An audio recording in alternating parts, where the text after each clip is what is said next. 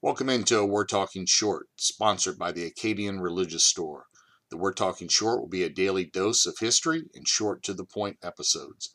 The Acadian Religious Store is located at 2819 Johnson Street, family owned and operated in the same location since 1963, proudly serving the people of Acadiana in the South College Shopping Center and online at acadianreligious.com. On this date in history, October 24th, the Cajuns are 7 and 6 on this day. Between 1908 and 1987, the Cajuns were 7 and 3 on the 24th of October before dropping their last three games. In 1925, the Cajuns, then known as the Bulldogs, defeated Southern Miss 46 to nothing in Lafayette. In 1925, Southern Miss was known as Mississippi State Teachers College. The Bulldogs held MSTC to two first downs, one of which was off a penalty.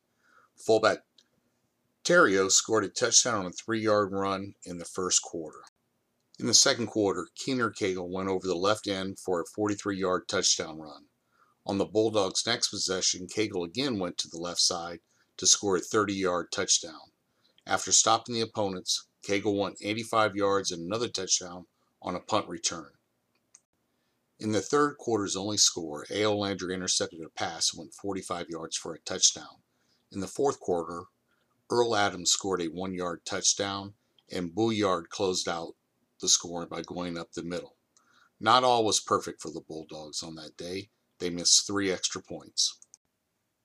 Thanks for listening to this We're Talking Short, brought to you today by the Acadian Religious Store, located at 219 Johnson Street. Family owned and operated in the same location since 1963. Proudly serving the people of Acadiana in the South College Shopping Center and online at AcadianReligiousStore.com.